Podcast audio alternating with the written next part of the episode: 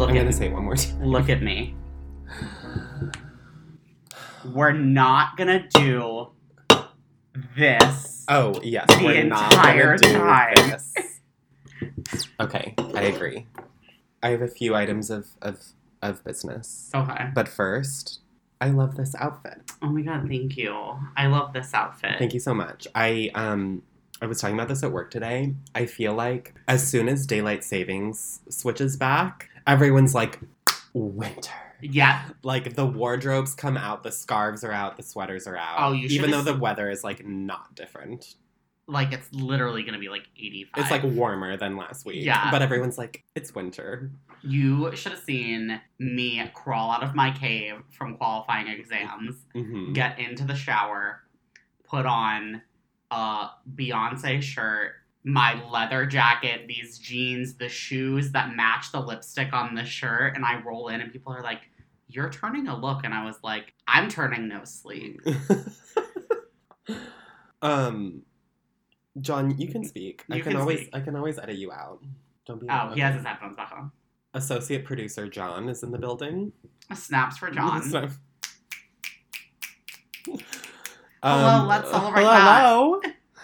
Um, Would you say that we stan John? I would say that we stan John. Um, but speaking of things that we stan, thinking of thinking, speaking of things that maybe took a moment to stan. What you? Selena. I was gonna say Selena Gomez. Something me, John, and Selena Gomez have in common Is that is that we took a moment to stan. Not me. I was perfect. Everyone loved me from day Yes, one, no. as we all remember. As we all recall, Justin is was immediately the queen. yeah, Yeah. we'll say that. Um. A little revisionist history here. Uh. Yeah. Um. Welcome back to Bopcorn, your favorite pop music podcast, hosted by me, Will. And me, Justin, who was too busy taking a sip of a drink to say that in time. Today we are discussing, in honor of so many fun releases since we last Oh recorded eight years ago, Oh my god, I'm Um, overwhelmed. we are talking about comebacks. Woo! We love a pop music comeback. It has existed since pop music has existed. Um, and we were blessed with several the last couple of weeks. We really were. So we're going to talk about those. We're going to talk about some of our favorite comeback anthems of years past. And you might be thinking, but Will, but Justin, didn't you go to five concerts? Why aren't you starting about talking about those? And that's because we're going to. I honestly cut that whole thing because I said in the last episode, like, oh, we'll do a concert recap, Oh, yeah. and then I just cut it. Okay, We also said that we were going to do a Lana episode, and then I cut that. perfect. So fuck it. Okay, fuck it. Fuck it. Uh, that's the attitude. That's clearly our attitude today, as you can tell. We're extra unhinged. It's been a long fall. We're It both has- we're has- both really stressed and busy. So but let's. has it fuck- been a hot girl fall? I think it's been a hot girl. I, it's been a. I don't want to say a Christian girl autumn. No, it has But not been a Christian girl autumn. Not for me, honey. But it's but it's been a. It's been a productive, you know, reflective girl autumn. we love that. Yeah. Um, and Megan on- would approve. And on that note, let's start. Oh, one more thing before we start. I edited the previous episode, and we said the word Stan possibly 7,000 times. So I'm going to instigate a Stan counter, and we're going to count how many times we say Stan. Let's try to keep it under like 30. 30. I was like, 50? I Is like that how- too many? I like how we were both like 20, 100? 50, 100. We're going to keep it under 30. I will count when I'm editing. Wish us luck. Are you gonna put like a little ding in? I'm gonna put a little. time. I'm gonna put a little ding in Mm-hmm. as I do. So let's get started with news. Mm-hmm. Um, I think everyone, every you know, diehard Bop Corner will be excited to hear that Ava Max, patron saint of Bopcorn, has has made her appearance on Song Association. It is About the same quality of singing that we provide when we play Song Association. it is everything that you want it to be. Let's put it that way. Yeah, you know, there's a little moment for everybody. in There's a moment for every. I will say she sings "Baby" one more time. Um, so check that out. I'll probably, I think I'll put in a little clip here because I can't not. Hey guys, it's Ava Max, and I'm here to play Song Association with Elle. I'm probably gonna fail at this because I've always failed at games growing up. Me. Was that a vocal warm up? I don't know, but I just do that sometimes. Hit me, baby, one more time. ah. Shut up and drive, drive, drive, drive. I'm a weirdo. Yep, that's good. That one, that's all I have. When I lived in South uh, Kakalaki, South Carolina, for like two years, all I would listen to was Rihanna. I'm blue, da boo dee da boo die, da boo dee da boo die. I'm a weirdo. I should shut up right now before it gets too weird. But I'm blue. I'm blue. I have some blue on my nails. But you need to watch it as well because the visual hmm is is half the the journey. You need to be sort of like staring at her. Asymmetrical, Asymmetrical bob- side mullet, mullet, her- weave, weave, wig, weave, whatever it is. just to get the full effect. What's next? So Lizzo has been having an amazing year. I think everybody can hmm say that. Um, obviously, she tied Iggy Azalea for the longest running number one rap song by a female rapper on the Billboard Hot 100. You know, she really is having a moment. She was in Hustlers for all of about five seconds, but hey, she was in it. Um, She had her flute. she had her she had her flute she did her whole thing now that um the star power is starting to rise you know people start to come out of the woodwork so lizzo is facing not one but two copyright allegations against two of her more popular songs or i guess her most popular song just truth hurts and juice a, a, fan favorite of the pod you know we, we stan I love juice. juice. Um, so the first is from the two of the people who Lizzo apparently has written demos with in the past. They said that they came up with the "I'm 100% that bitch" line in the studio, not Lizzo, and that they did not credit her. Oh, it's this story. right. Well, there's the girl who tweeted that. And then there's yeah, so that's the And that one was real because that truly happened before the song. Yes, that truly happened before the song. Lizzo, and what has happened since with that is that Lizzo saw that tweet. She has said that she saw a tweet. She went into the booth. She sang that line from that tweet, and I think that that the the the author of the tweet now has songwriting credits on Yeah, Truth Hurts. that's what happened. the other people do not. Right. Well. Yeah. And then hold on, I forget her name. So there is a singer in the like 80s question mark 90s, like 80s and 90s. Um, Cece Peniston, who probably not many people know by name, but the song. Well, the gays should know. well, the gays should know.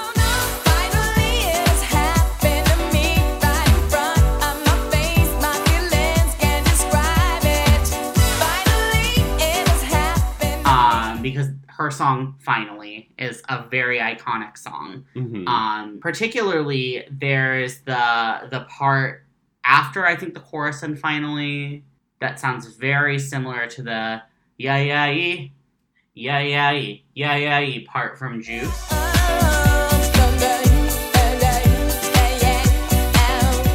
right. And Oh yeah. Cece Peniston went on a little Twitter rant about it, which I don't think Lizzo has responded to. I figured that. Well, I recognize that from. I figured that was directly a reference. It's honestly, because it is so. I mean, it is that riff.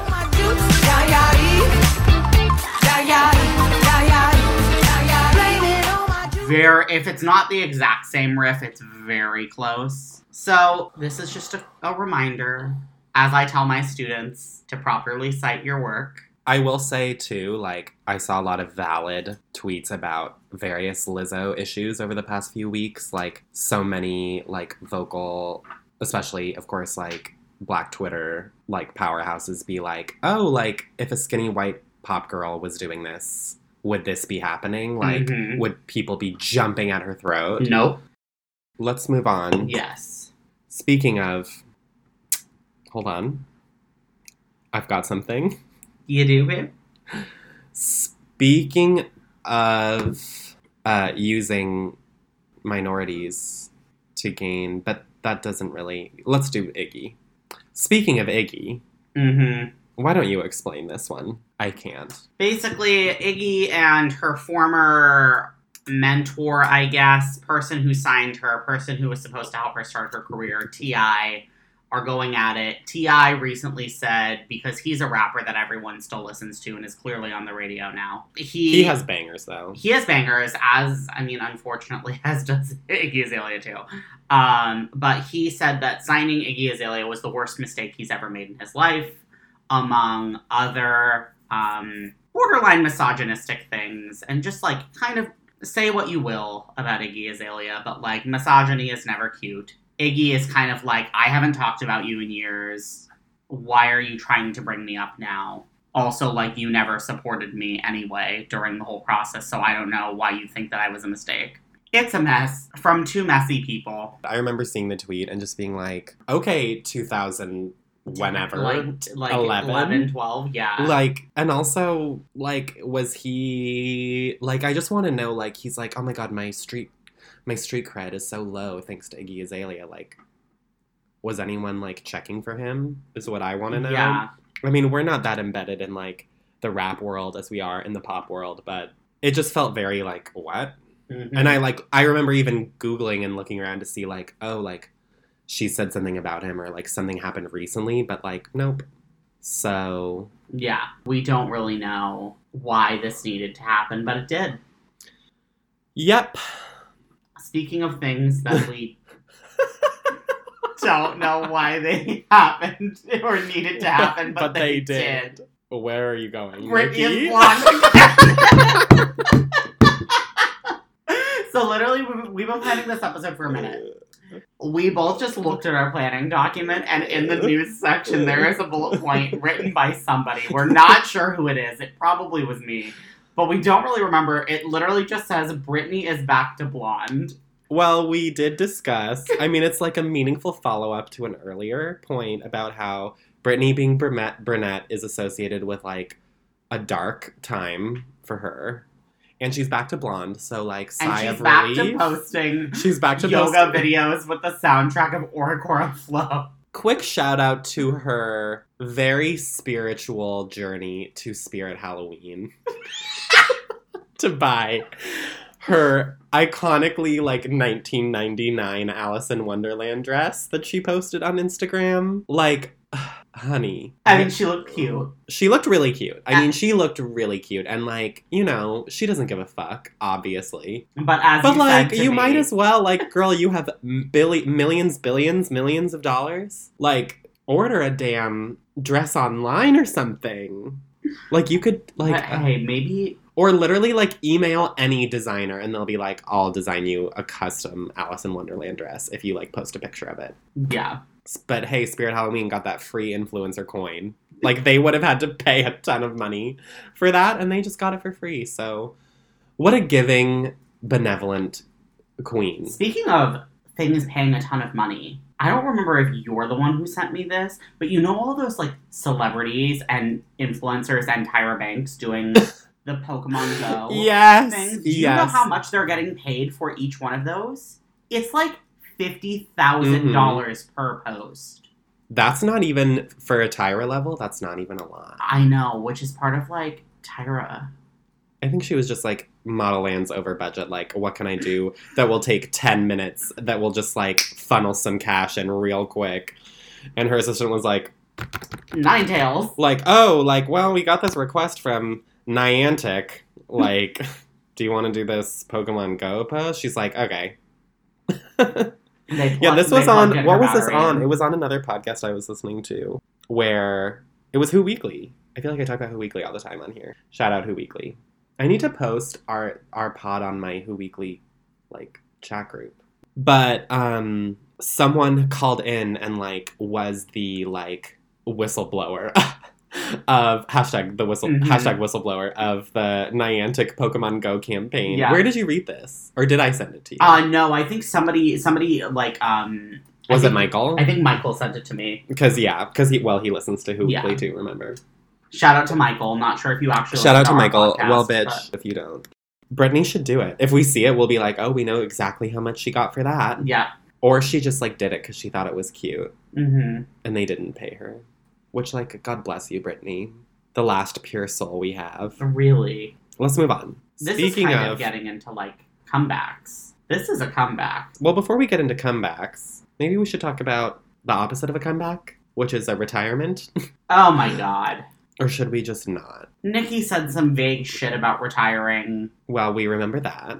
And she once again said more vague shit about retiring. But like songs keep coming out. Granted, like they were recorded before, Yeah. I'm sure, but I don't know. did she- you see her latest like thing about with Wendy Williams? Oh my god, no. Miss Petty, what are you Mrs. Petty, excuse me, what are you doing? She said something on Queen Radio about how like like silly Wendy was unknowingly paying for her like husband's mistress's lifestyle and then she tweeted, "Wasn't that what we were talking about earlier? Was that someone else?" We were ta- we were talking about the she tweeted that white people say nicer things about her than black people do. Oh, but did you read what that was about? No, that tweet was about The Wendy Williams The Wen- yeah. Yeah. That whole situation is just messy. I don't know if we need to go into that. Yeah. Um this is a this next one is a little bit getting into comebacks as this is kind of a I mean it hasn't been a long hiatus, but this is like a lead single of a new era for this artist. Um Harry Styles released Lights Up, the song and music video. Off of his new album, which is theoretically coming out in December, according to him. Oh right, right. Yeah, yeah. So he announced the album. That happened a bit later. Yeah, he announced the album a bit later.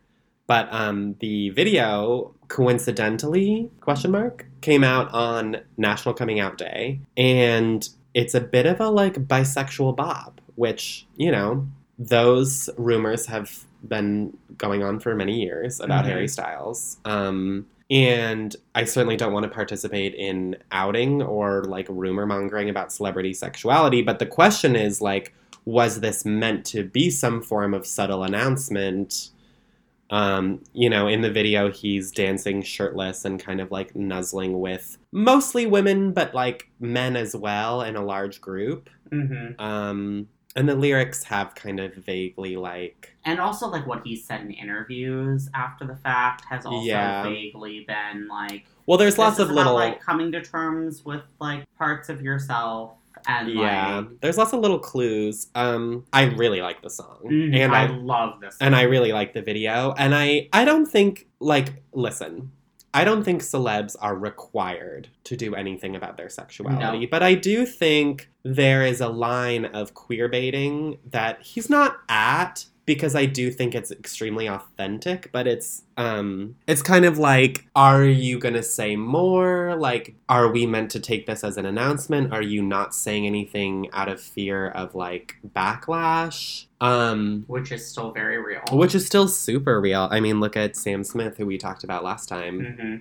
But I hope that he, I guess, I hope he's doing what's right for him. And I hope he is making these decisions thoughtfully based on how he wants to authentically portray himself and what he wants to reveal rather than based on, like, And I hope that he's the one making the decisions. right, well, I mean, he, he won't completely, no one is fully making those Right. decisions without their like team but i hope that he plus team are you know make thinking about this this issue of queer baiting and considering it and just i guess treating it with care hmm um but i i f- optimistically think that they are and i think like you know if he's ready to say something about it then maybe he will and maybe none of it's anything and it's just about accepting yourself or it's just about sexuality questioning in general, which is completely valid, Mhm. regardless of whether you end up landing on the queer spectrum or not. So I like it would be very meaningful and valuable if more like especially male celebrities open up not just about bisexuality and, and the queer spectrum, but about like exploration and questioning, which Mhm. I think for men is such a source of shame. Well, for all queer people, but especially for men, is such a source of shame. So if he had said, if he says something like, "I identify as straight, but you know, I went through this phase," like that would be really cool to hear. That's not a narrative that we get a lot. Yeah. We either get the like, "I'm coming out, I'm gay" narrative, or nothing. Yeah. And like, there's so much in between that just nobody is willing to open up about. So Exactly. live your truth, Harry. Like, do you? Um, and we'd love to know whatever you want to share. hmm I think that's where I land. Yeah, and just um And the song's a, a banger. yeah, that's the most important piece. It's like the song is a fucking bop.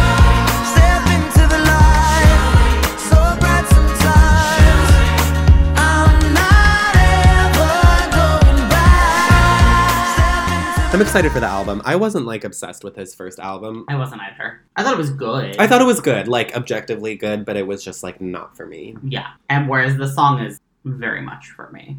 Yeah, for sure. Speaking about songs that are very much for me. We have done so well weaving these news items together, don't you think? Mhm. Um, we have a lot of amazing, amazing comebacks We do. in music. You know, Harry Styles was one, but this week, really, or the past like two weeks, we just got walloped by them, and it was overwhelming. But we're here to like guide you through it. It was incredible. The first, it was everything. Um, the first big one is Selena.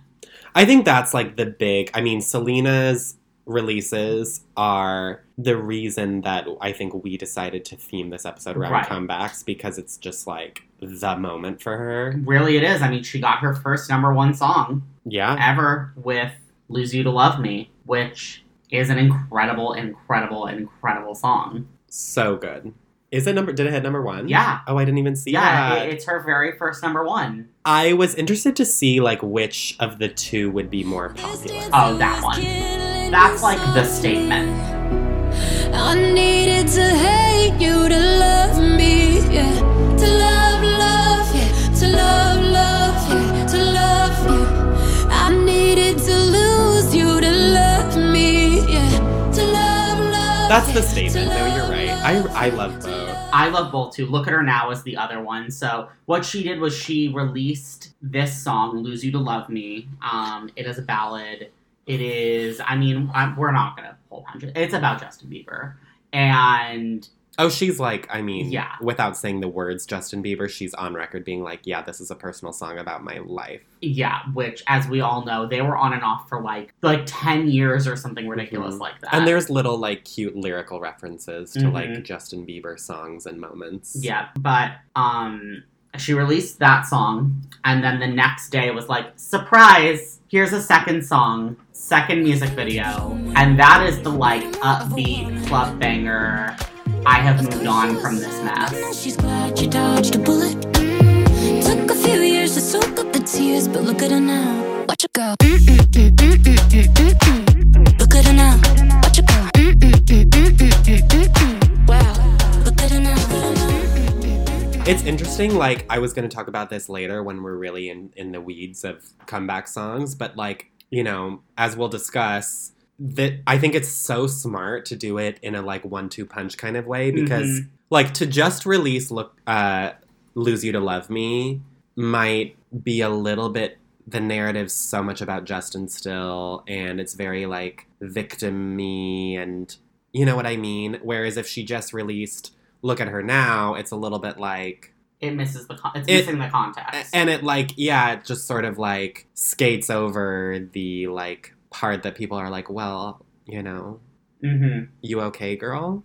So I think it's like it was a perfect it was perfect to do it in that order and I think it was perfect to do them basically together but but one day apart like so smart. I mean, she slash the Selena Gomez machine like that was just such a strong move. Yeah. And, And, um, and I love both songs. The songs are amazing. I still am listening to "Lose You to Love Me" like very Same. frequently. I have learned to love Selena Gomez over the years. I I would I was Let me just say, I have been a Selena stan, and yes, I will use up one of our stans to say that I have been one since Selena Gomez and the scene. And I have been trying to get Justin on board for so long. and like I got on board with Revival. I love that album. Yes. I think that As soon as great. like as soon as Selena met Julia Michaels and Justin Tranter, like it happened. Right. And what I was starting to say is like, I have learned to love Selena Gomez. I think we can all say that of the Disney girls, as we said last week, Selena was the actress. Also, like, personally validating for her that, like, her biggest and most popular song now that she has ever released is a stripped back ballad. It is. I mean, she's really like improved on singing. I think she's a good singer and she definitely has she's found the style of music that works for her, I think is Mhm. what is what happened over the years. Um I mean, I was the one who said last week that I wish she would act and you know, she's a better actress. Not even that she's a better actress than she is a singer, but I think she's a better actress than people give her credit for. So I hope you do some acting in between your number one hits, girl. We we stan. You saw I'm glad you thought about it, though. I'm and glad then you I thought was about like, it. no, I'm gonna commit. We are fans. Anyway, the same day as Selena, or at least the same day as Lose You to Love Me, hmm we got Kesha. Kesha with it's interesting. Like so, Selena, she had "Lose You to Love Me," which was her like reflective self love, sort of like I've been through so much ballad. And then look at her now, which is like I'm living on top of the world, like I'm fine, like I'm a star. Mm-hmm. Kesha did that as well, but like one album apart. So her first comeback song really was Praying, Mm-hmm. Which was like the let's acknowledge Dr. Luke, let's acknowledge everything I've been through, let's acknowledge that this is like a different album Let's because acknowledge I that I can sing. because I need to do all of the above. Mm-hmm. Only God can forget. I hope it's somewhere praying, praying. I hope it's somewhere- And now so that was her like Lose You to Love Me and then this Raising Hell, the new song which is so good. This is the one I can't stop listening to. I love Raising Hell. Um, Yeah. Shout out Big Freedia, Queen of Bounce, um, for bringing some like definite X factor to the song. Mm-hmm. But I don't wanna go to heaven without raising hell. Get it?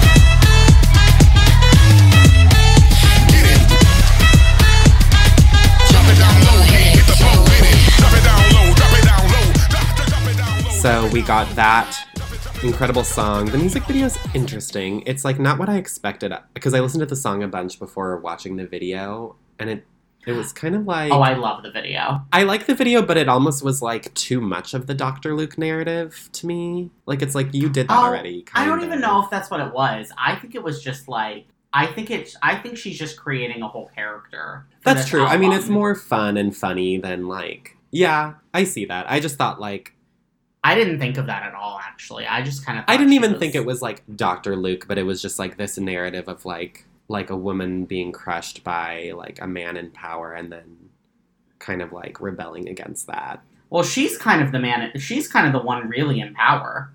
She just has an abusive husband. Yeah, true. She's the one who's the moneymaker. She's the televangelist that looks like a cross between Dolly Parton and Christina Aguilera. She looks stunning in the video. She looks so amazing in that video. Justin and I were talking about when we watched it that she kind of looks like Christina. Like they have such different styling that you would never think. Mhm. And Kesha's freckly, but um There's if that you, like- side profile where she's in the Yeah. dressing room, and it's scary how much it looks like Christina. like if you put dolled up Kesha in like the back to basics outfit, you'd be like, that's Christina. Yeah. Where's your comeback song, girl? She came out with that Halloween song, remember? Christina? Yeah, she came out with a Halloween song. We listened to it on the way back from a, Oh god, you're right. a concert, and we didn't even talk about it because it wasn't good. Oof. Sorry, Ma. Yikes. Okay, next. Also, sorry about my voice. I'm having these horrible. I don't know if I think our fans are worried about me. They're concerned if I'm okay. I am fine. Oh Um, my god. I had like horrible allergies over the weekend, and I feel like I.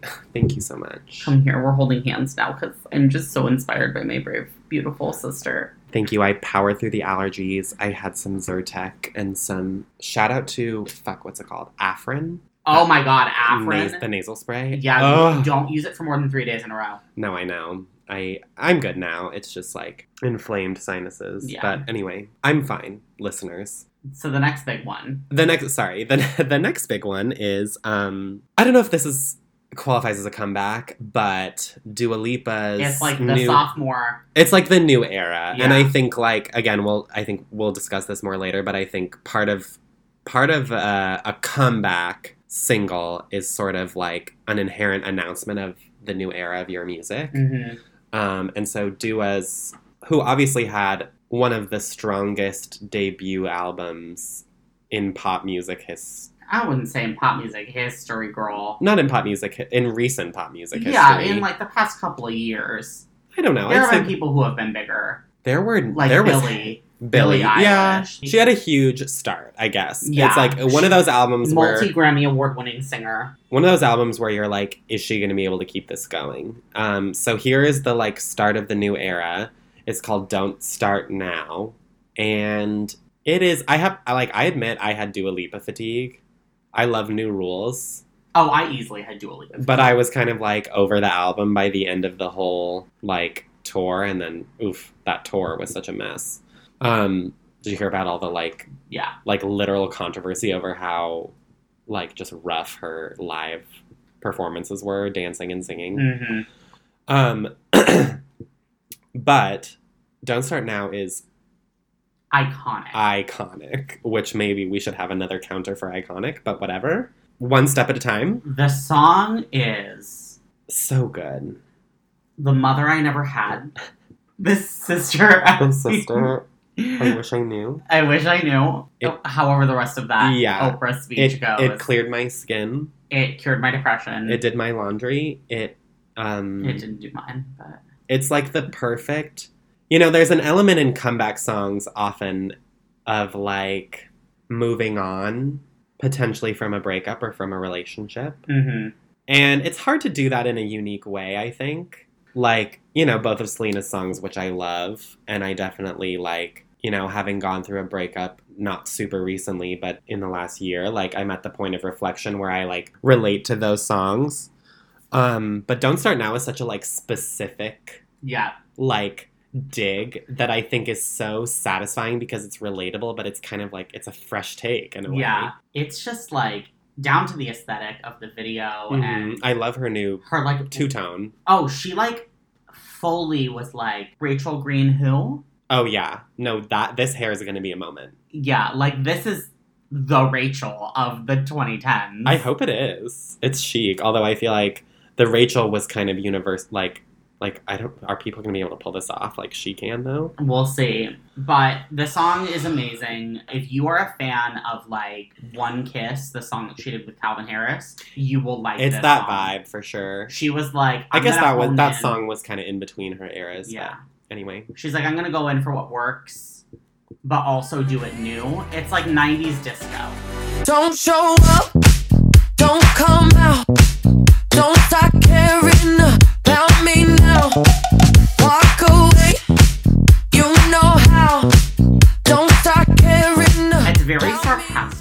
which I think you don't hear sarcasm a lot in a breakup song. Mhm. You hear like anger and like empowerment, Mhm. or you hear reflection.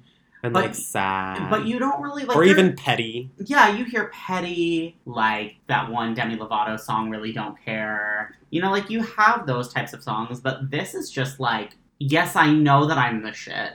and you really like like walk away you know how Yeah. like ooh that hit different that one sent me. yeah Just the whole, bit- the literally the did a full 180 at the beginning. You know the did a 180. I was like, Uh-huh. I was my wig was already orbiting. hmm Did a full 180. The last so one slightly less iconic but in our mind a queen a and legend so important and so important in our life together. is british brat bopper like Cher Lloyd Ugh, who you may recall from um what's the name Want of You that song Back? want you back Ugh! Ah!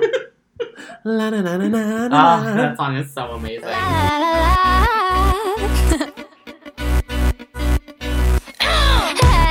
But she came back with a. So she's been. She like came back a little bit last year. She like you remember she had that one song, "None of My Business," and Mhm. then she had like a, a, collab with a random producer. This is the this is the comeback moment because not only did she drop her new song and video "MIA," she Mhm. also launched a fashion line out of nowhere inexplicably.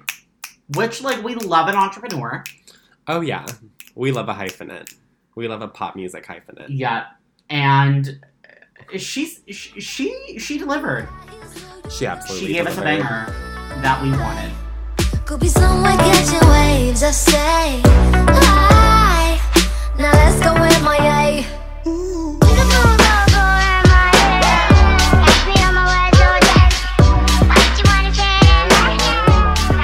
Um, honestly, do we care about any of these other releases? No. no. Okay, great.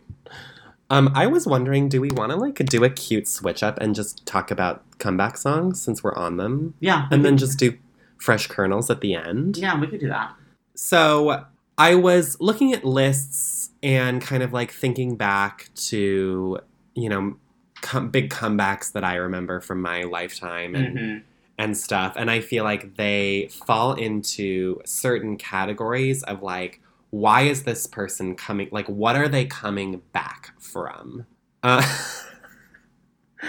sorry, Justin just added one that made me giggle. Um, I think the the big one that comes to mind is like coming back after like public drama or controversy or tragedy Yeah. um, you know, and this is, of course, like we talked about praying by Kesha was her like acknowledgement of everything that she had been through. hmm And that song, I think, is really important for her artistic trajectory. We kind of talked about it a little bit before, but like everyone remembers the public, per- the public persona Kesha with the dollar sign. You know, hmm um, she was a very specific type of recording artist that recorded very specific pop music. I loved it. I was a fan of it, but also a lot of people were kind of like, she's not a singer. She's an auto tune artist. You know, kind of like that, like. She's always had such a finesse, though. I think people always, I mean, I was always a fan of her as well. So I Mhm. always like was up to bat for Kesha. There's a Yeah. poster of her in my apartment, framed poster. And, you know, I remember reading when Animal was the only album out. You know, she had, it, it came out in an interview or some kind of expose that she had gotten a perfect SAT score. Yeah. And she's just, I mean, everything about it, not to make, to say like it's calculated in a bad way, but it's like, it was so um deliberate, like her persona, that it's Yeah. like, this isn't stupid. Like, it's actually, it's so purposeful that it's like, it's almost a parody Right. and it's so brilliant. Like, I mean, yeah. And then obviously there was like the Dr. Luke underbelly going on that nobody knew that was Uh-huh. pushing her more in the party music direction. And I think, but I think that um, praying was very much an example of her reclaiming her narrative of being like, this is what happened to me, this is what I'm capable of, this is who I am. And there were still some like wild songs on Rainbow. Like Rainbow was a full journey. That's true. Well, I mean, I feel like Raising Hell is the like, praying was like, this just happened to me and here's how I'm feeling. Mhm. Raising Hell is like, I've been through this whole journey and, you know, been kind of back up and like, this is kind of my, like, now I'm back to normal. Right. which is now my normal does include a little bit of this emotional nuance and this trauma, but it still includes fun girl Kesha. Right. And you know, it's we all love Fun Girl. I think this album is going to be so complete if that makes sense. Yeah. I'm really excited. And did you see there's a song featuring dollar gonna- yeah, sign Kesha? I was going to cite you that. Um I'm so excited to see that. Um, speaking of um, controversy, Well, and I think the big recent pop music c- comeback you think of after a hiatus, after a dramatic, messy hiatus, is Britney, obviously, who we who we love to talk about, who we love, full stop. who we love, who we're obsessed with. But I think like we could have like an hour long conversation just about in the zone to circus. we could have a podcast just about Britney, like "We're Coming for You," whatever that podcast is called. You know that Britney Yeah. podcast. I T. Kyle and shout out. We're coming for you. Shout out. Shout out to that podcast. No, it's cute. I Um, mean, they definitely know more about Britney than we do. I guarantee. We all know what happened in 2007. Yeah. And Britney's big comeback from that debacle was set up to be Gimme More. And specifically the performance. And specifically the performance at the VMAs, which It's Britney, bitch. was anything but a smooth landing. No. Although it's it's amazing how Britney like because of who she is, like when she succeeds, it's iconic, and when she fails, it's iconic. Yeah. Like the Gimme More performance is like one of her iconic moments. I'm sure she doesn't want it to be, but um, it was memorable. It was very memorable. And the song, like, I think people were kind of like, okay, the song is kind of a bop.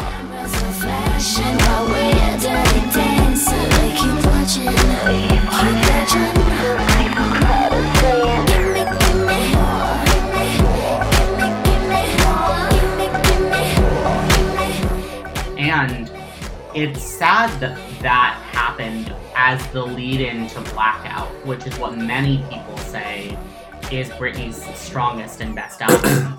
Yeah. um, This is a rare example of like like a music comeback that was a flop, but that is also still, worked. like that worked exactly. Yeah, like Gimme More should not have worked, and yet it was an extremely successful song.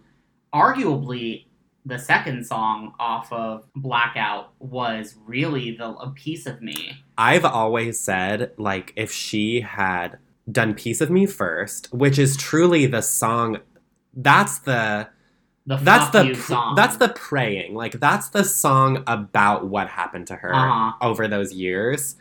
And if she had released that first and then like had a really killer performance of it, we would it never- would have been completely different narrative. yeah Even though Piece of Me came out and the music video was good and people liked the song, like the narrative already existed in the media that she was like still a mess. hmm And so it just didn't land. Um and it kept making things worse and worse and worse.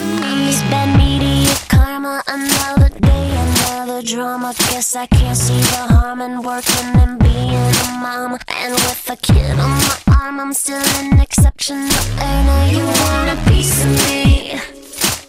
But then, only like a year or so later, it was very much in the camp of Britney Spears. Like, we need to cover all of this up. We need to put her back on top, which they did with Womanizer, which was the Mhm. first lead single for the the the first lead single, the only lead single because there's only one lead single mhm. from Circus. Um, it was the first number one single that she had in ten years since Yeah. Baby One More Time. yeah.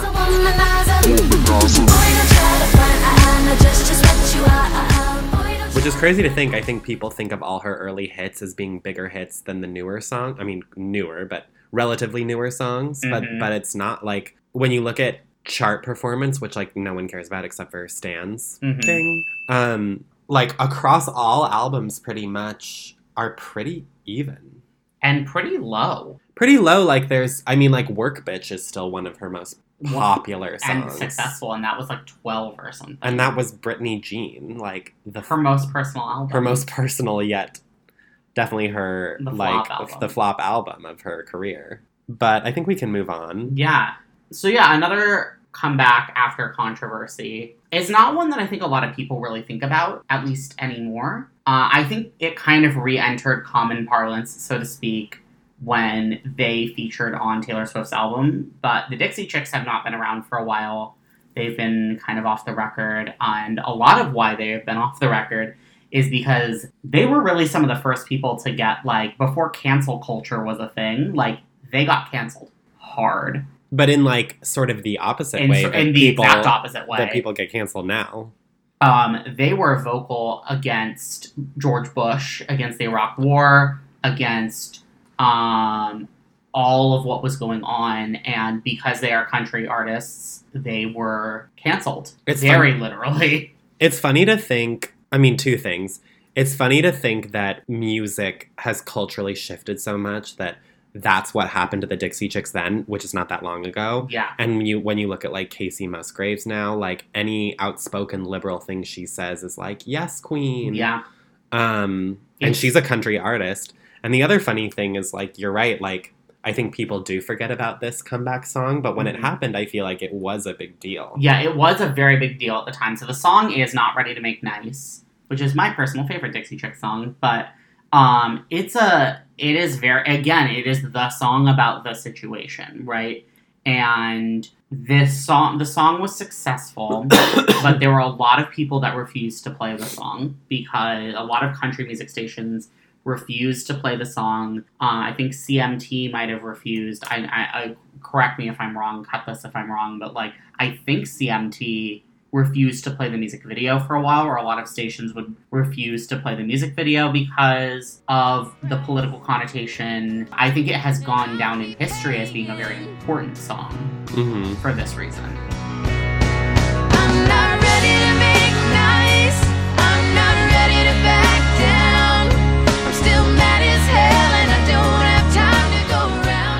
Um, definitely their music was like cut from a lot of broadcasts, Mhm. bef- like their older music Mhm. at the time of the concert controversy. I'm not, I don't remember specifically about this song, but probably. We're ashamed the President of the United States is from Texas.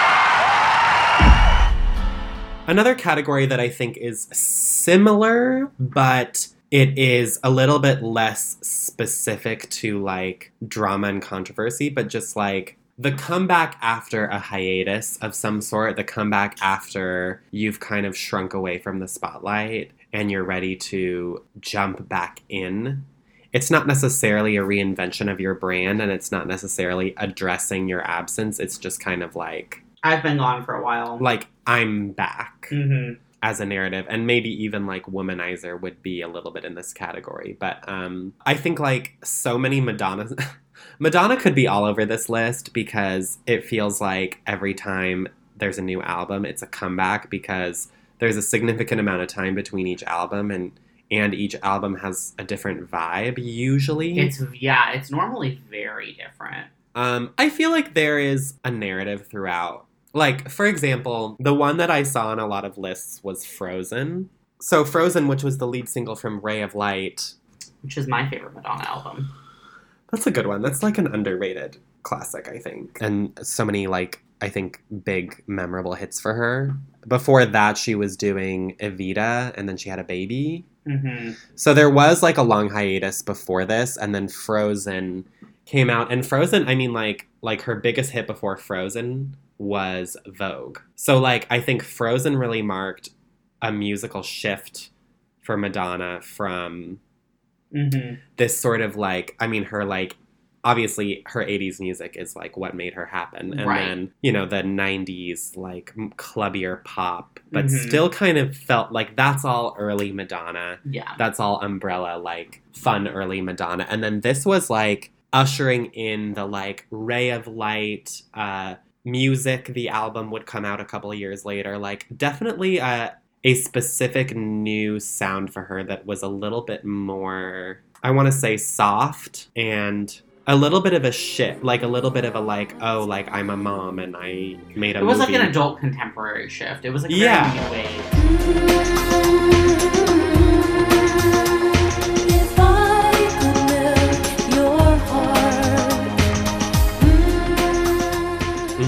So that's a big one for Madonna, but honestly, like one that I remember from my like adult life, or at Mhm. least teen life, I guess is when this came out, was when Four Minutes came out, which was the lead single from Hard Candy. Um, again, like every every lead single feels like a comeback. I think you could say that. Uh, what's the lead from Madame X?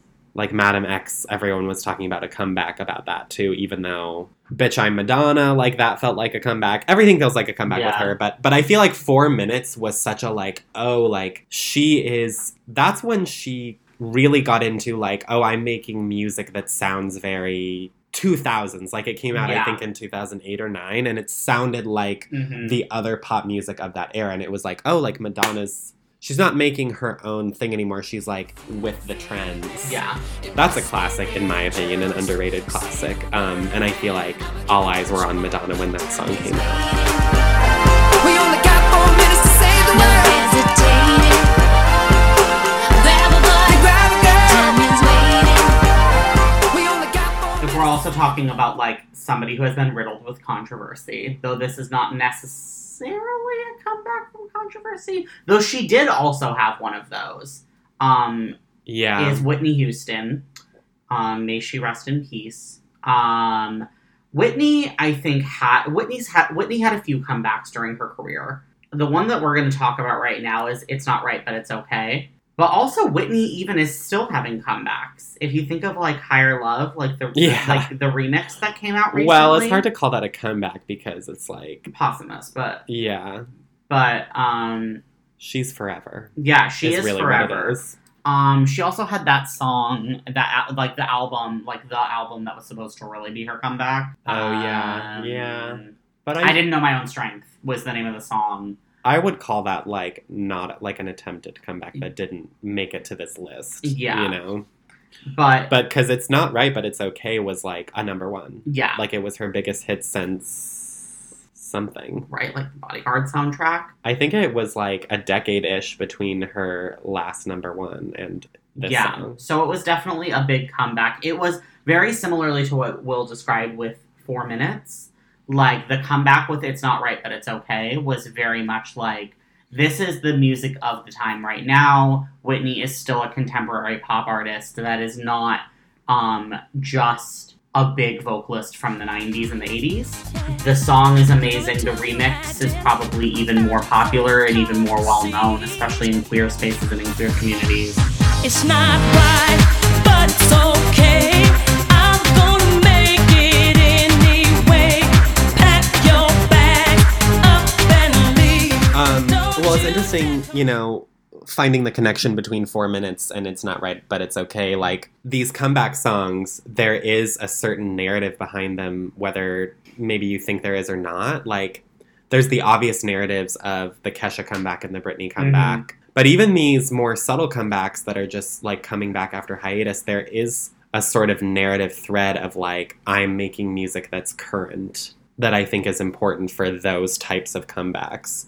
And um, another example, which is a song that, a controversial song that I really love, although I understand the controversy, is Lily Allen's Hard Out Here from, um, fuck, I'm like forgetting all her album names. Jesus. my God.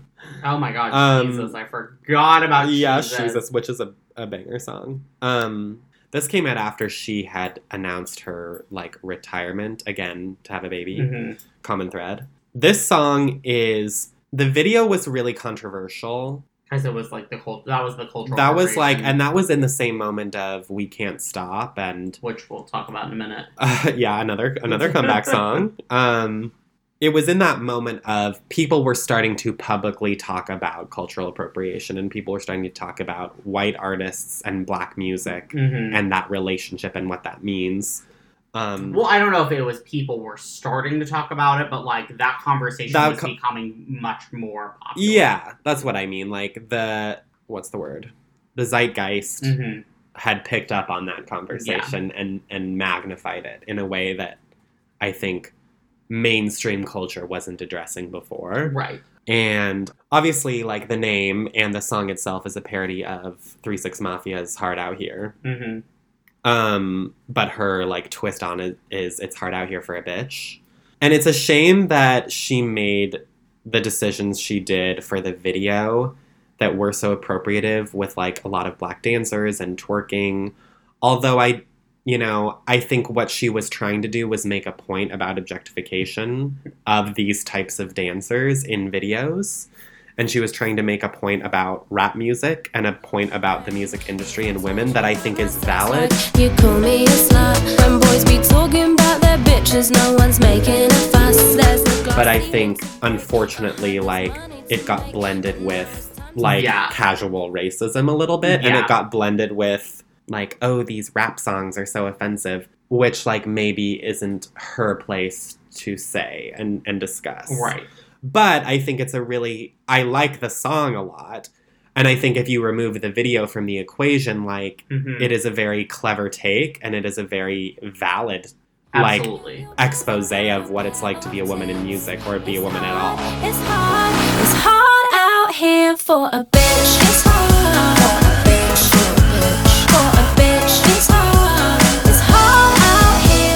And it felt very 2014, which is when the song came out. And it was the lead into her like comeback album, which was pretty good. Not my favorite Lily Allen album, but um, I still listen.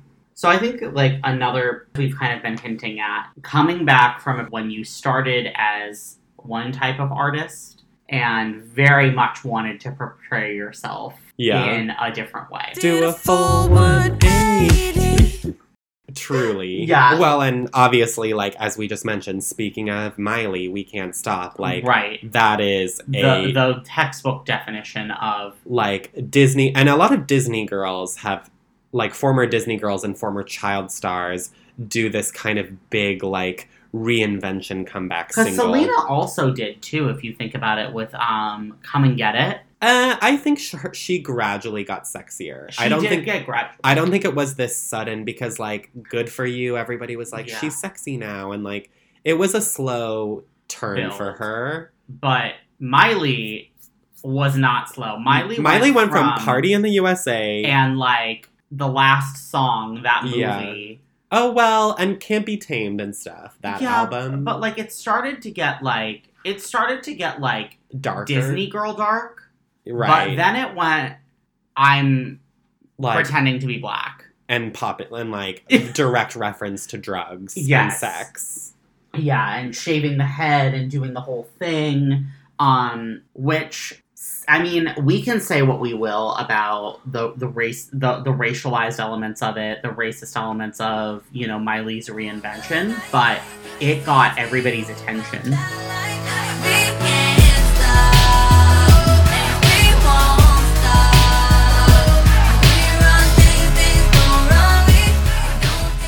Got everybody talking and it was her most successful era of music. It was. it was her most the most troubling part is that she had a second one of these right so like she does bangers uh huh. she does her full like i'm pretending to be black we're having the cultural appropriation conversations and then she immediately strips all of that off and goes to malibu Well, not immediately. There was Miley Cyrus and her dead pets, oh my god i totally forgot about that and th- there were years in between. well yeah but i'm saying she had oh, another like another comeback one, reinvention comeback, come back too. right Yeah, that's what i'm saying Like, yeah, you're right. And the problematic element of that is that like she can remove the fake blackness, right?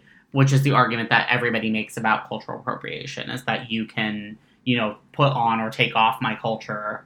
As like a bit of a costume or a, a Right. trial, and then be like, well, I'll make a cute country song again. Right. So um Miley is certainly a problematic fave of some people's. I think she's been problematic. Yes, I'm just saying.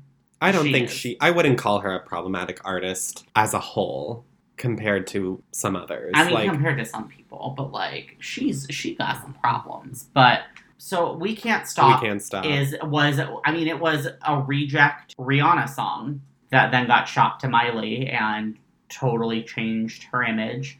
I think we can't stop. Wrecking Ball I was gonna say I think we can't stop. Even almost got a little bit lost in the shuffle of from Wrecking. the shock value of Wrecking Ball. Yeah, and Wrecking Ball, I think, is somehow because we can't stop was so like anthemic of that specific year. Like Wrecking Ball then beat her own kind of record. I came in like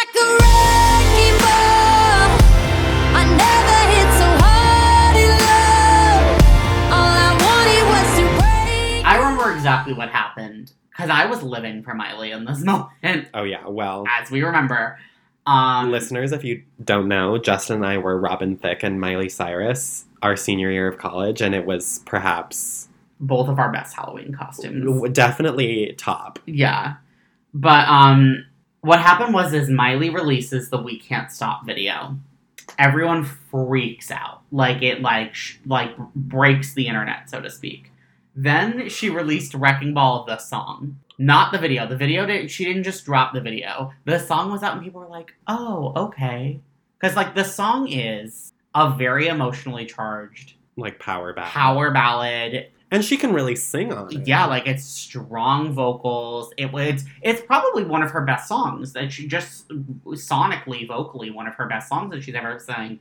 And people were like, "Oh, okay." And then the video came, hmm and Miley came in like a wrecking ball. Yeah. Truth. I think we can cut this one. We like her. Does anyone else? Has anyone Let's just do a quick- listen to her? You know, like we don't have to get into this song, but just like a quick kind of comparison, like a more recent Disney girl who kind of tried to like change her image in a very different way. Like she was going from Disney girl to like I'm making hipstery indie pop. hmm Was Bridgit Mendler when she came out with Atlantis.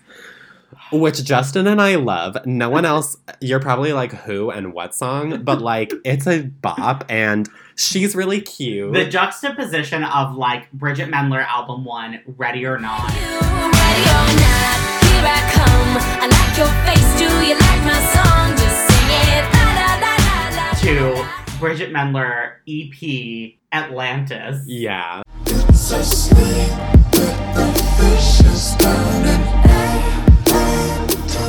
Yeah. It is very stark. So another another queen, one of my all-time faves. I feel like I say this about everyone, but whatever. One of my all-time faves. Someone who I stan. Canadian pop starlet. Canadian pop starlet. Nelly Furtado, at least for this era. I feel like it's hard to even she's she's very contemporary like it is pop music but it verges. Like her albums have I mean similar Mhm. to a lot of these these women we're discussing like her albums are, are Wikipedia really says her genres are pop, R&B, and world beat. World Beat is the most accurate description of Nelly Furtado I've ever heard.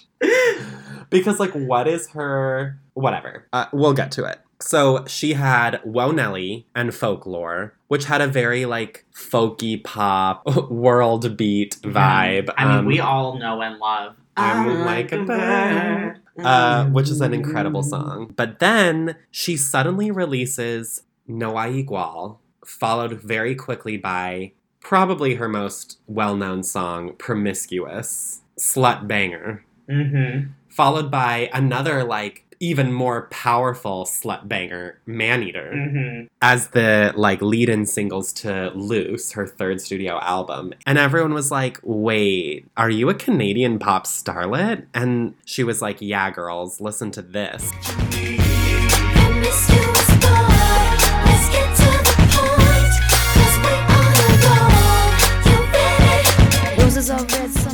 One, it introduced Nelly Furtado into like a whole new realm of like mainstream pop listeners who didn't know her. I'll Mhm. admit that like I didn't know her music before Loose. We were young though when that came out.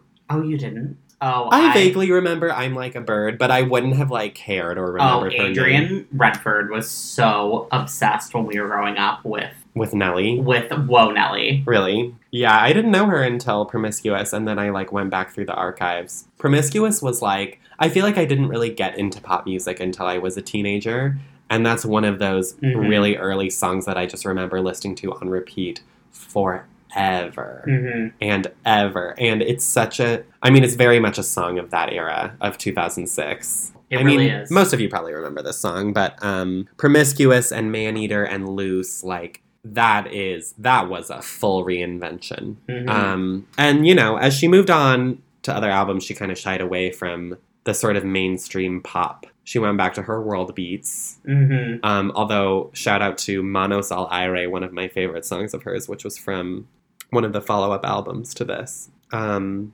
fuck, what's that? I claim to be a stan. Do I even know her fucking albums? No, you don't.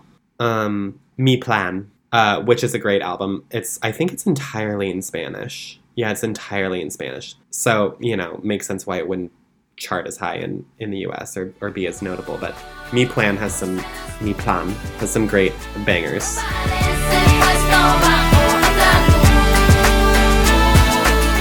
Well, if we're talking about somebody that has literally reinvented themselves, both physically and sonically, like thousands of times, it is Cher. Share. Cher, bitch. Um, Um, I mean, she's in the category of Madonna and Kylie, just in terms of like she's just been around long enough. yeah. And the only reason you can stay around long is if you reinvent. Right, reinvent, reinvent. But really, the big one is Believe, which, um, so Believe was the lead single from Get This, Cher's 22nd album. Stop. Believe was the lead single for her 22nd album of the same name, Believe, released in the late 90s. And her the album before was called It's a Man's World and you're probably like what the hell was on that album? Great question. It was a flop. It was not a successful album and her label literally was like you need to make a dance pop album literally for your gays hmm is what they said. Cater to your gays.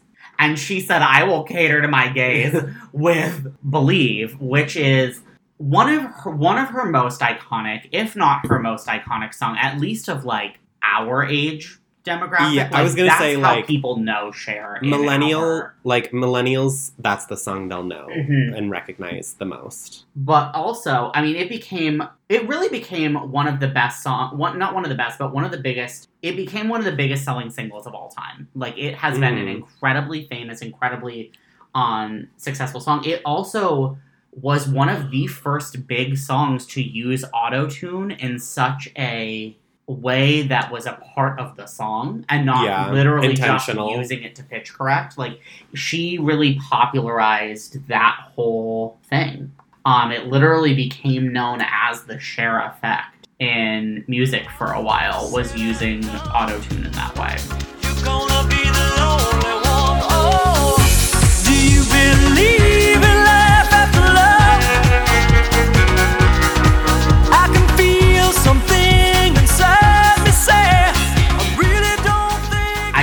That style of Cher has really been what Cher has been pretty consistent with since. Yeah, Is I mean, putting she out found. that type of music. Yeah, totally. Um, Though shout out to Burlesque. Yes. Ugh, love. Love that soundtrack still.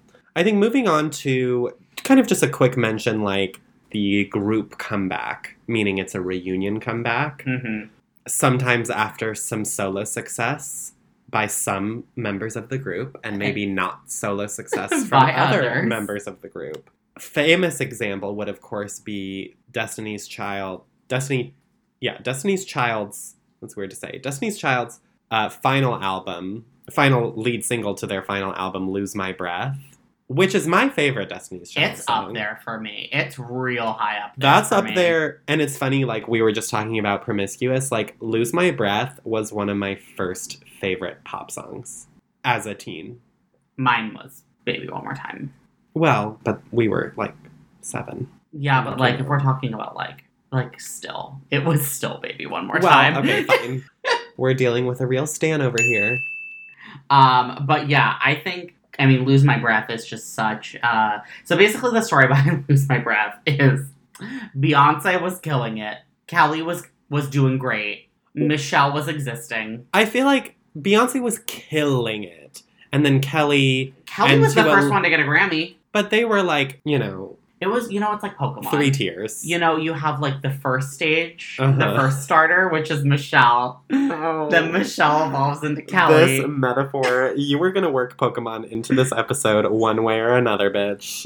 I knew you. I would. wasn't even trying to. Like it literally just came out. But this was easily when Kelly was at her most successful Right, I guess that's true. That's fair. as well. I'm just like looking but back. Beyonce was, I mean, clearly the always was the star of Destiny's Child. Always was the lead vocalist. Mhm. Um, that's why they broke up initially or went on hiatus initially was for Beyonce to start acting and Beyonce to start doing a solo career. Mhm. Uh, and then they came out with Lose My Breath, which is a fucking banger.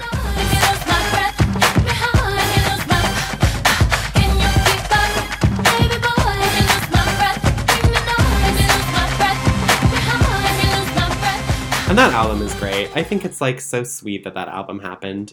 Just as to move on to the next one, like there's such a sweetness about the Jonas Brothers reunion, especially like After everything that happened, like after everything ugly. after everything that happened and after like I don't know, they had such a wholesome like brother love thing between all of them and then after it got so nasty and then, you know, Nick Jonas was the Beyonce of of that group and then Joe was the Kelly. and Kevin got married. Kevin got married. I mean, to Kevin's like credit, he wasn't Yeah. trying. He was just like, I'm done. But Yeah. then now he's back. Um, their reunion song "Sucker" was one of the most successful songs of 2018. hmm Um, and that album is really good.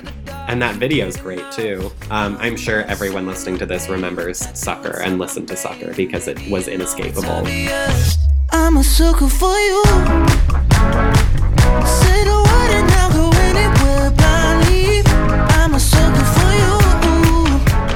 I do think there, you know, all these categories of comebacks have had narrative themes, and I think there's a narrative theme here, not necessarily in the song or the lyrical content, but um, people love to see a disbanded group come back together. Like that's Yeah. just that as a narrative is so compelling and satisfying that like those types of comeback singles are always or often going to be successful. I mean, who could forget Lemonade by Danity Kane?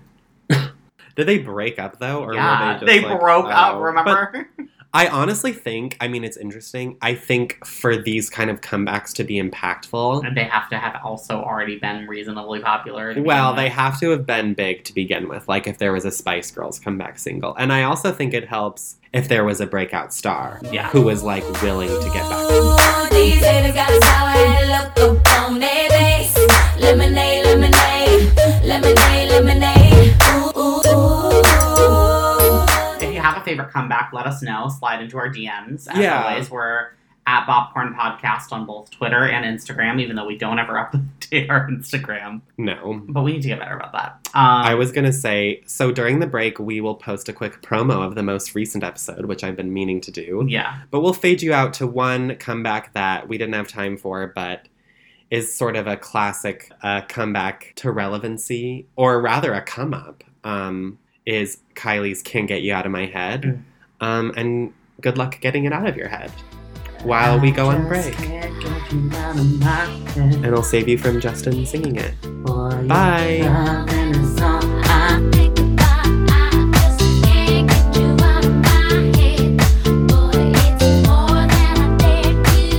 You know what we forgot? The pickleback shot. Oh, do you want to do one? Next time. We'll do it next time. Do you want to do it now? No.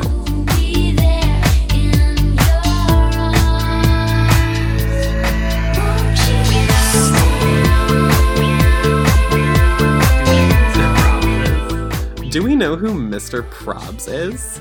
No. okay, I'm gonna Google it. Um, hi, everybody. We're back. Um, yes, we're back. Um, so we are going to, uh, before we get into Our fresh kernels. our fresh kernels, we are going to, because we were lazy bitches and couldn't plan a game, we're going to do Song Association again. Yay! Yay! Yes. Na na na na na na na. You know how they always start those videos with Yeah, like a a very warm-up. canned, like clearly the producer was like, do a vocal warm up Yeah. and, we'll film it. and they're all like, what? They're all because like, all uh, of them have inexplicably never watched the video. right. You know, like, yeah. Oh, no. none of them are ever prepared for it. Except Lizzo, who was like, I've watched every single one and Yeah. I'm ready to slay. And she does. Ugh, queen, icon, we stan. Um, I'm honestly just, I'm going to wing my words. I didn't come up with any words, but we're just gonna fuck it. Okay, here we go, Justin. Song Association. Um, if you haven't listened to a previous episode, the game works like this. We will each give each other five total words. After hearing your word, you have 10 seconds to sing that word in a song. Um, good luck, Justin. Oh your first word. your first word is sing.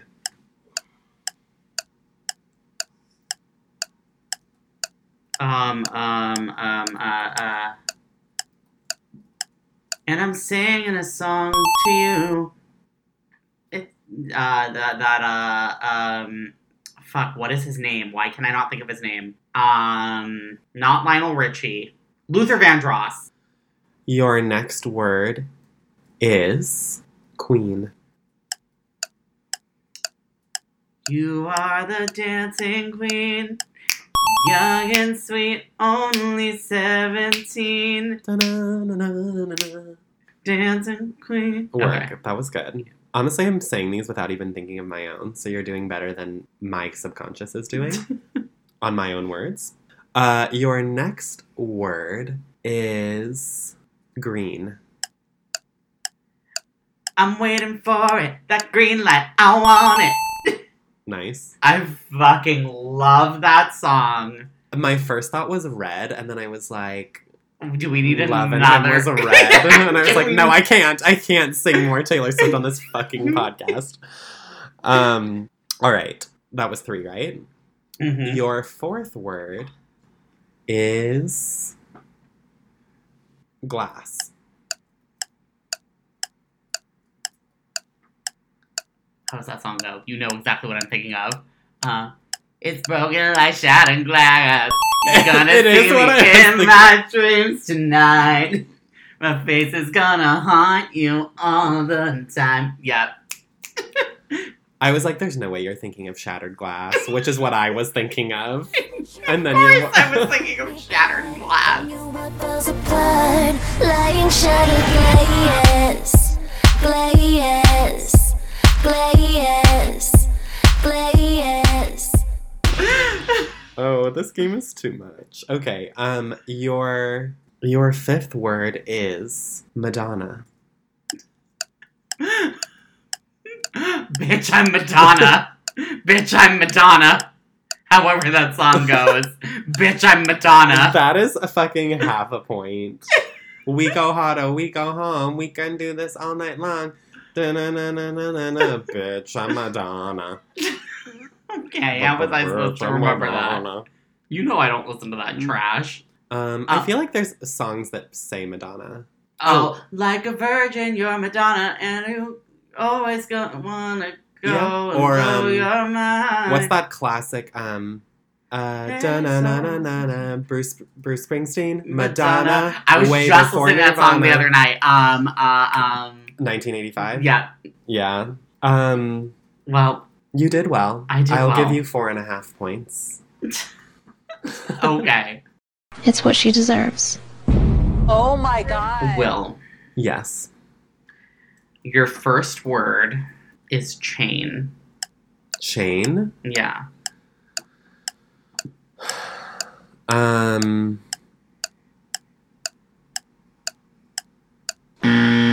That Katy Perry song that I can't think of. I've already flopped. I've already. You've failed. already lost. I, I thought of like three. Three. I Um, was really thinking of does it hang low, does it waggle to and fro. Do you Oh my god! What? remember? I was I was stuck on like Chain Reaction. Is there a song called like? I'm sure there is. I- I also, mean, Chain yeah. of Fools. Yeah. Chain to the Rhythm is the one that you were yes, trying that's what I was at. trying to think of. Fuck you, Katy. Your fucking forgettable songs. Okay, All right. Well, I've already lost. Let's continue. you have. um, your next word is over.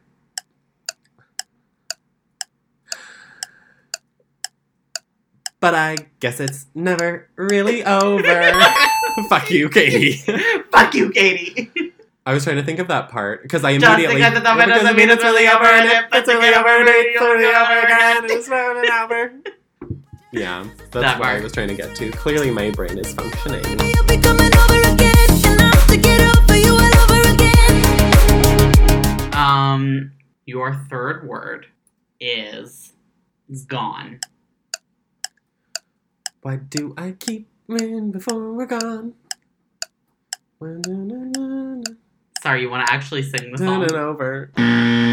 You want to actually sing the It's song? like, what are the words? Why do we keep You're you're already something? over time. I It's why do we keep when the when the water runs? Why do we love when we're not mistaken? oh, you're right. That part doesn't have gone. Yeah. Where's the gone part? of Don't gone? touch me in here. I'm already gone, baby. Oh yeah. I give myself half a point. I do not give you anything. Okay, okay, your fourth word. Maybe you'll get this one. we'll see. this is the only thing that's coming to my mind right now. Your fourth word is duck. How dare you make me sing cupcake on this podcast? Shut the head of a dick duck duck duck goose. Yeah. I just saw Psyduck and I was like, oh no. Um, Will, hmm your last word is video. If you want me, you can watch me on your video phone. Video phone. yeah. Weirdly an easy one. Yeah. I was hoping for go play video Okay. games. Yeah, videos has a lot of good ones. Yeah. Video. Well, that was a flop for me. star. Oh, another good one. Another good one. Well, Justin won this round, I suppose. Again, I feel that I came up with easier words. But I Bitch, don't even with me. Shane.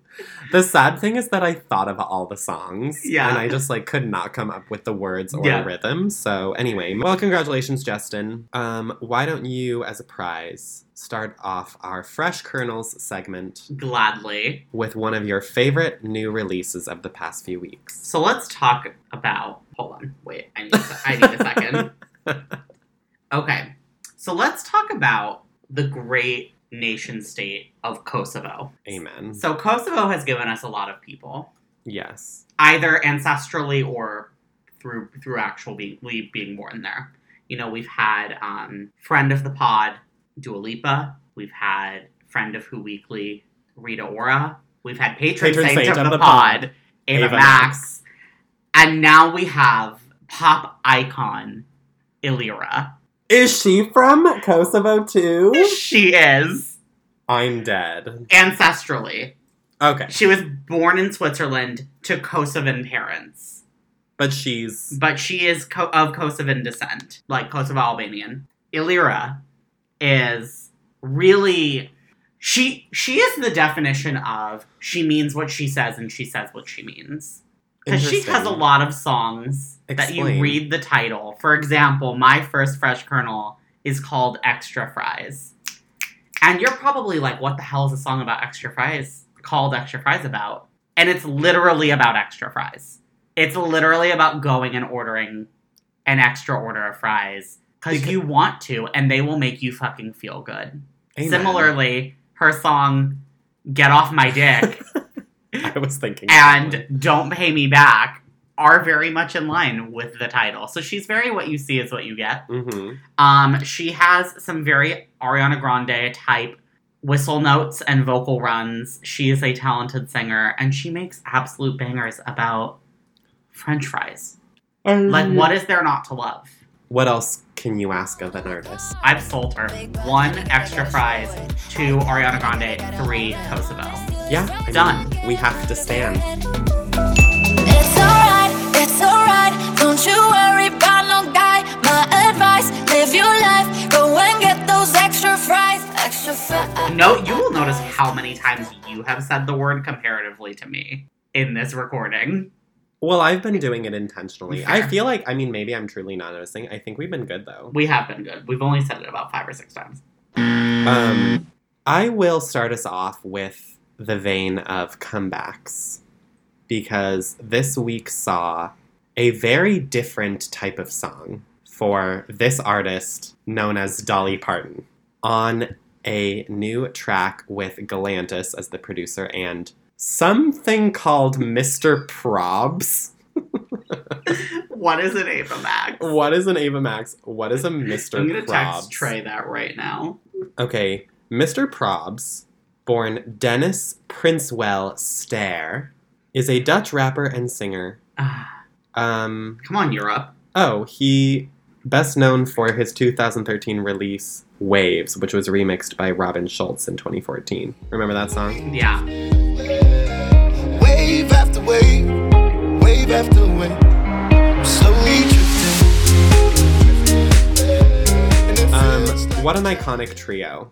Galantis, Dolly, and Mr. Probs. I mean, like, Lana, Ari, and Miley could never. No, they could. They did not. Ever. That. Don't call me Angel Walked. So, that, faith could, run. they released this club banger. I mean, like, I've said what needs to be said about it. It's just like a bop, and Dolly sounds really good on it, honestly. Like, if you don't think it's gonna work, it, It does. Change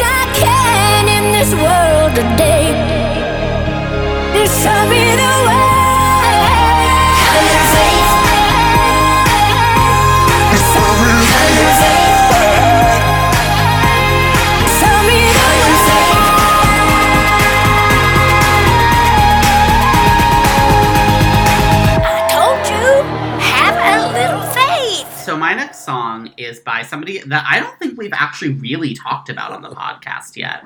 Terror Jr., aka Kylie. Kylie Jenner. Jenner. So for those of you that are like, who the hell are Terror Jr.? Terror Jr. is a band um, that really first came to notoriety when inexplicably They had never released a song, and their very first song was released as the soundtrack to a Kylie Cosmetics advertisement or something, or like a commercial. Um, so for like the first like year or so of their career, everyone thought the lead singer was Kylie Jenner. Turns out it's not. Um, Kylie Jenner now has her, um, you know, very infamous singing career that she is tending to right now. Um, so everyone wins at the end of the day. Rise and shine. Rise and shine. But Terror Jr. have made bop after bop, really. They've made a lot of really great pop, underrated bops. Um, You go hard for them more than I do. I really go hard for Terror Jr. and I really go hard for this song. It's called Speaking of Dolly Parton. The song is called Nine to Five, spelled With- with, with all two. numbers, so nine to five. Um, and when we're talking about artists that say what they mean and mean what they say, um, Terror Jr. is another group of people that just are very um direct in their lyrics. Um, the chorus goes, "Treat my body like a nine to five. Go to work, treat my body like a nine to five. If you need a break, then go to church. Altars right between my skirt. Go to work, treat my body like One thing I value about Terror Jr. is that like the lyrical content usually revolves around getting fucked right. And you know what? we all need that in our lives. I especially need that in my life. Anyway, if anybody is interested in treating my body like a nine to five, please hit me up in the DMs and Email us. Email us at bopcornpodcast at gmail.com. Um, I still, I mean, like they they have had some good songs that I like throughout, but I still like "You Cannot Become First, which was the aforementioned song in the Kylie ad. baby, no, no, it wasn't. Oh, Three it wasn't? Strikes was the was the. Oh, you're right, song. you're right, but it was from their first. It was EP. from that same EP. Yeah. Um, so Baby, good. know that I come first. first, first. Baby, know that I come first. I come first. I come first. I got my Um, Speaking of songs about having sex, this next song is by a band that I am new to, um, but they are a girl group, I believe. Wait, have you not heard of them? Nasty Cherry. Oh my god, girl, you know who put them together? Who? Charli. Oh, and writes all their songs. Oh. It's that Maybe I- band. I have heard about that, but I forgot. It doesn't sound very Charli, at least production wise. Anyway, Nasty Cherry just released a single called Music with Your Dad, which is, again, exactly what, it, sounds, like, it's about. Is that the secondary theme of this episode? I guess so. Yeah, it is a song about getting down with your friend's dad because he just gets you.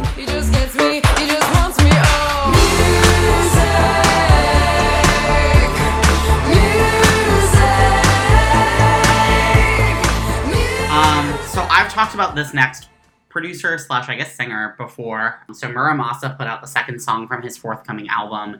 It's called No Hope Generation. And when I was talking about it to Will the first time, this is still the description that I use for it because I think it works really well. It's like if Yellowcard made a slightly EDM song in 2019. It's that is so accurate. It's a very like It's a pop pop punk song first and foremost, which makes sense because Mura Masa used to be in a pop in a punk band. Oh I didn't know that. Yeah. This song like if you are not if you are intrigued but maybe not obsessed with the preview that we put in, like go back and listen because this song took me like I listened to it all the way through and I was kind of like, huh. And then I listened like the more I listen, the more I really love it. Yeah. Everybody to the no hope generation. The new hip sensation craze sweeping the nation. It's very unexpected. It is, especially if you have listened to Mura Masa's older work, like One Night with Charli XCX, Fireflies with NAO. Well, we know they've listened to One Night because they follow us on Spotify and have been jamming to the Future Pop playlist. Yes. Um, and you also have listened to their other song with Clairo because it was a fresh kernel from like episode three or two. That's right. Um, You know, one um, song that I had marked down to talk about last week and I totally forgot was um, Gabrielle Alpin's second most recent single, Kintsugi. Kintsugi. Kintsugi, which is so weird and delightful. Um, John's really into that song now. oh, yeah. Kintsugi. Asso- Associate producer John. Mm-hmm. You like Kintsugi? Of course I do. a gem that I was not expecting to discover. Well said, associate producer John. That's how I felt about it as well. Um, and I had I had listened to her songs, but this song felt so like wacky. It's It- really like if you have ever listened to a Gabrielle Alban song before, throw out whatever you're thinking Gabrielle Alban sounds like. Um, and if you're confused by the name of the song, here's a little fun fact from a speaker and visitor of Japan, A speaker of Japanese and visitor of Japan, me. Did you know that I studied abroad in Japan, Justin? I'm sorry, what? Yeah. Wow. Um, We learn new things about each other every day. Oh, that's why you weren't around that one that one semester of college. Oh. you thought I was just drunk the whole time? I mean, you were probably like that white girl in that Vine, you know, where it's like white girl remembering the day she was born. She's like, I don't remember. I was probably like we're all fucked up back then. Do you remember that Vine? It's one of my favorites, but no one ever remembers it. Sure, sweetie. Love that vine. Anyway, Anyway, uh, kintsugi is um, the Japanese art of assembling broken things back together and appreciating their beauty as the like. For example, it's a pot that has been cracked and then glued back together, and the cracks have now become part of the beauty of the object. Um, and so it's a really beautiful metaphor, actually, for like presenting yourself as a human entering m- maybe your third or fourth relationship and saying like you know Mhm. my past and my scars of of what I've been through are now a beautiful and relevant and amazing part of who I am now. So I think it's really great and it's just a banger.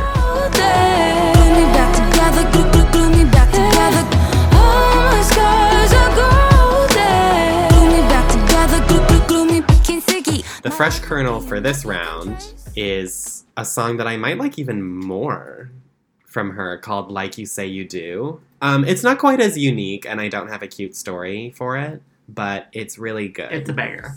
Um, so Gabrielle Aplin, I'm watching out for this album. Gonna tell you one more time. If you need me like you need to breathe, then love me like you say you do. Cause I could do without. So my last song is I've saved it for the end because I know that one of our listeners has been waiting for a shout out. So um, our dear friend came to town um, recently and visited um, the Greek Theater with us to attend the Marina concert and the Allie X concert. Which shout out to because we haven't talked about Canadian pop starlet Allie X. She put out two songs. Um, they are both amazing. Fresh Laundry and Rings a Bell. Go listen to them. I Um, got it. I have an insider tip that the real bangers of the new album are yet to come. So stay tuned for M- Mother X.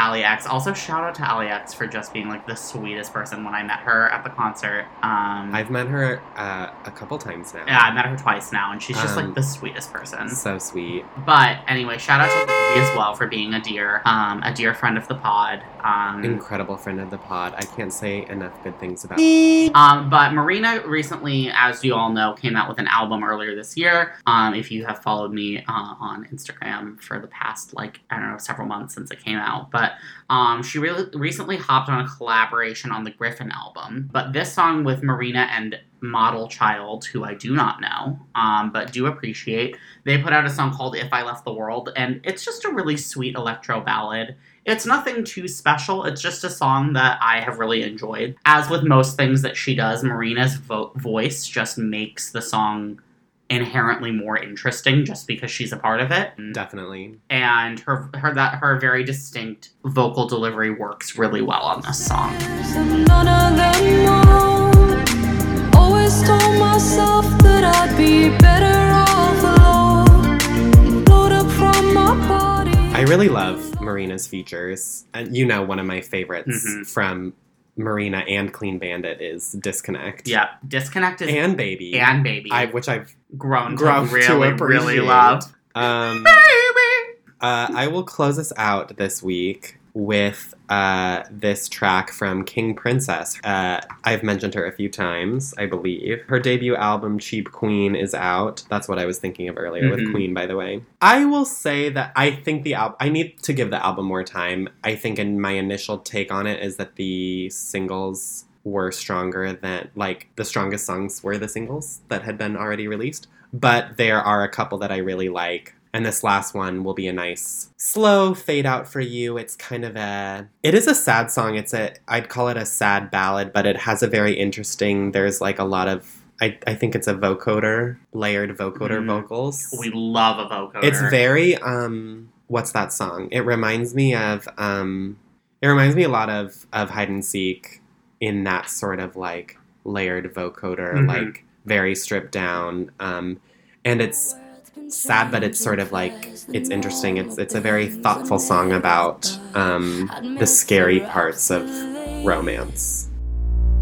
So if you think it's love, it is.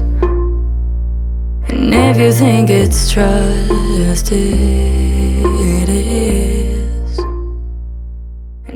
Um and that's it for our show. yeah. Thank you so much for listening. Um, if you haven't already, please leave us a review on Apple Podcasts. And on Spotify Podcasts. I don't Can you think- review? No, we. Oh. This was in the last episode too. Okay. You Jesus Christ. Okay. Subscribe on all platforms. Um, drop us an email. Follow us on social media. Um, check out our podcasts. E6 Comeback Anthems and E6 Fresh Kernels. You can find them by searching Bopcorn on Spotify. I hope you can find them. If you can't, tweet us, gram us, DM us, etc. Mhm. Um, If you have a theme for us, please let us know. We would love to hear it. um, and Lindsay, we love you. Yeah, we really do love you. All right. Bye, everyone. Bye, friends. You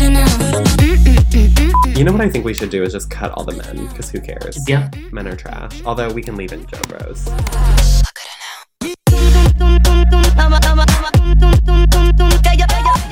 This is the first game I actually did good in. Like, what? Thank you to the viewers for helping me. Your energy really saved this. for more song association, you can subscribe to Bopcorn. Mwah. Yeah, what a thing to be human. Made her more of a woman. Are we starting all the way over? From Nelly Furtado. Well, you should start all the way over because do not forget that Nelly Furtado is a Canadian pop Oh, star. okay, okay, yes, yes, yes. Wow,